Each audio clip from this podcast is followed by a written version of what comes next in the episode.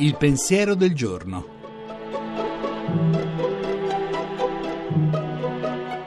In studio Suora Alessandra Smerilli, docente presso l'Università Auxilium di Roma.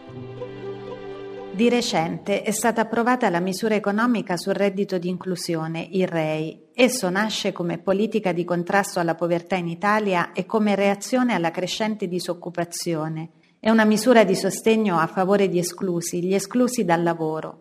Ma quale messaggio porta con sé un assegno mensile anche solo temporaneo? Che il lavoro è semplicemente un mezzo per vivere e per poter consumare sostenendo la domanda?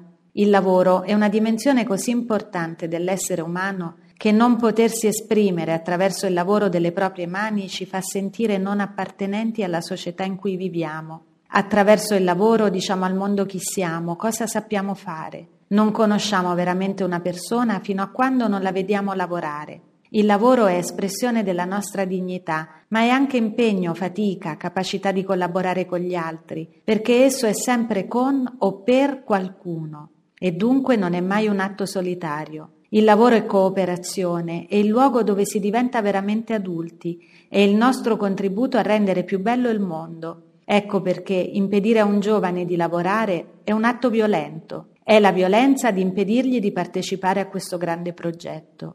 Il lavoro è tutto questo e anche tanto altro. Il punto è allora chiedersi se il sussidio proveniente dal REI verrà percepito come un sostegno all'impegno di cercare un lavoro oppure come l'attestazione di appartenere alla categoria dei cittadini di serie B, quelli che non sono abbastanza bravi. Credo che in una società che sogna il consumo dobbiamo tornare a sognare il lavoro e sognandolo renderlo possibile.